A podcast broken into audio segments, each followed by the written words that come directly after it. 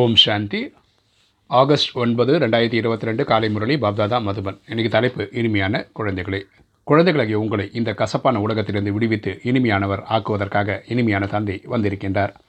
ஆகையால் மிக மிக இனிமையானவர் ஆகுங்கள். அப்பா சொல்கிறார் இனிமையான குழந்தைகளே குழந்தைகளை நம்மளை கசப்பான உலகத்திலிருந்து விடுவித்து இனிமையான ஆக்குறதுக்காக தான் இறைவனே வந்திருக்கிறார்.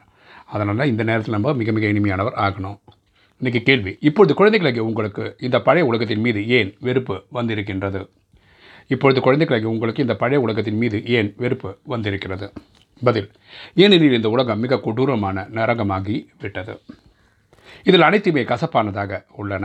அப்பா சொல்கிறார் இந்த கட இந்த உலகமே கொடூரமான நரகமாக இருக்குது கசப்பானதாக இருக்குது பதித்தமானவர்களையே கசப்பானவர்கள் என்று கூறப்படுகிறது. யார் தூய்மை இல்லாமல் இருக்காங்களோ யார்கிட்ட குணமே இல்லையோ அவங்கள தான் நம்ம பதித்தமானவர்கள் கசப்பானவர்கள்னு சொல்கிறோம் அனைவரும் விஷ நதியில் மூழ்கிக்கொண்டே இருக்கின்றனர். கலிகாலமே விஷ நதி தான் ஆகிய உங்களுக்கு இப்பொழுது இதன் மீது வெறுப்பு வருகிறது. அதனால தான் நமக்கு இந்த கலிகாலம் பிடிக்கல. இன்றைக்கி ரெண்டாவது கேள்வி. மனிதர்களுடைய ஒரே கேள்வியில் இரண்டு தவறுகள் உள்ளன. அது என்ன கேள்வி மற்றும் தவறுகள் என்னென்ன? மனிதர்களுடைய ஒரே கேள்வியில் இரண்டு தவறுகள் உள்ளன. அது என்ன கேள்வி மற்றும் தவறுகள் என்னென்ன? பதில்.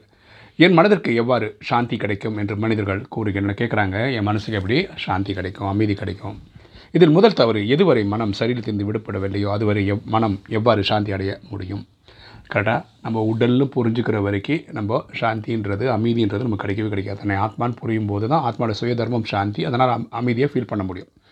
மற்றும் இரண்டாவது தவறு அனைத்தையும் ஈஸ்வரனுடைய ரூபம் என்று பரமாத்மா சர்வவியாபி என்றும் கூறுகின்றன. இறைவனை வந்து சர்வவியாபி தூணிலும் இருக்கிறார் துரும்பிலும் இருக்கிறார் நினைக்கிறாங்க.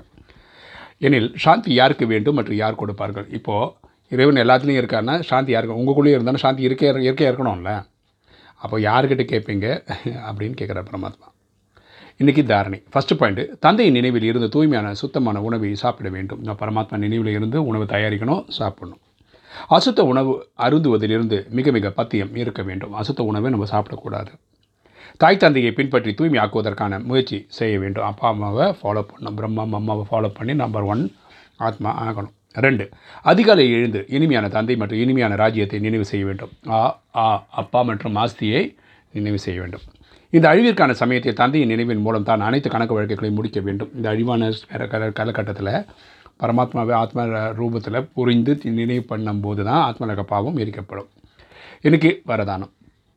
தனது கவலையற்ற நிலை மூலமாக சிரேஷ்ட டச்சிங் சிறந்த உந்துதலின் ஆதாரத்தில் காரியம் செய்யக்கூடிய வெற்றியின் மூர்த்தி ஆவீர்களாக. தனது கவலையற்ற நிலை மூலமாக சிரேஷ்ட டச்சிங் சிறந்த உந்துதலின் ஆதாரத்தில் காரியம் செய்யக்கூடிய வெற்றியின் மூர்த்தி ஆவீர்களாக. வழக்கம் பார்க்கலாம்.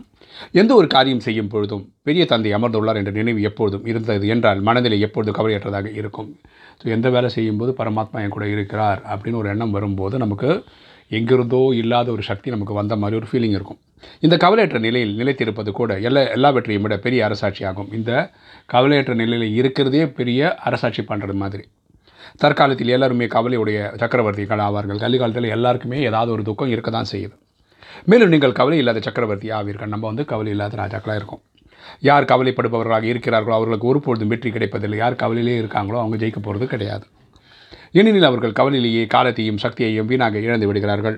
அவங்க துக்கத்திலேயே வந்து நிறைய விஷயங்களை விட்டுறாங்க. எந்த காரியத்திற்காக கவலைப்படுகிறார்களோ அந்த காரியத்தை கெடுத்து விடுகிறார்கள். ஆனால் நீங்கள் கவலையற்று இருக்கின்றீர்கள். நம்ம கவலை இல்லாமல் இருக்கோம். எனவே தக்க நேரத்தில் சேஷ டச்சிங் ஏற்படுகிறது. மற்ற சேவைகளில் வெற்றி கிடைத்து விடுகிறது. ஸோ நம்ம வந்து பரமாத்மாவோட டச்சிங் கிடைக்கும் போது சேவையில் வெற்றியும் கிடைக்குது. இது எப்படி நடக்கும்னா நம்ம சந்தோஷமாக இருக்கும்போது தான் ஸ்லோகன் யாருடைய ஒவ்வொரு எண்ணமும் ஒவ்வொரு வினாடியும் சக்திசாலியாக இருக்கிறதோ அவர்களை ஞானஸ்வரூப ஆத்மா ஆவார்கள்.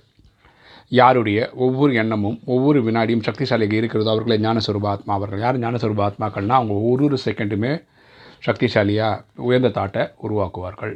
ஓம் சாந்தி.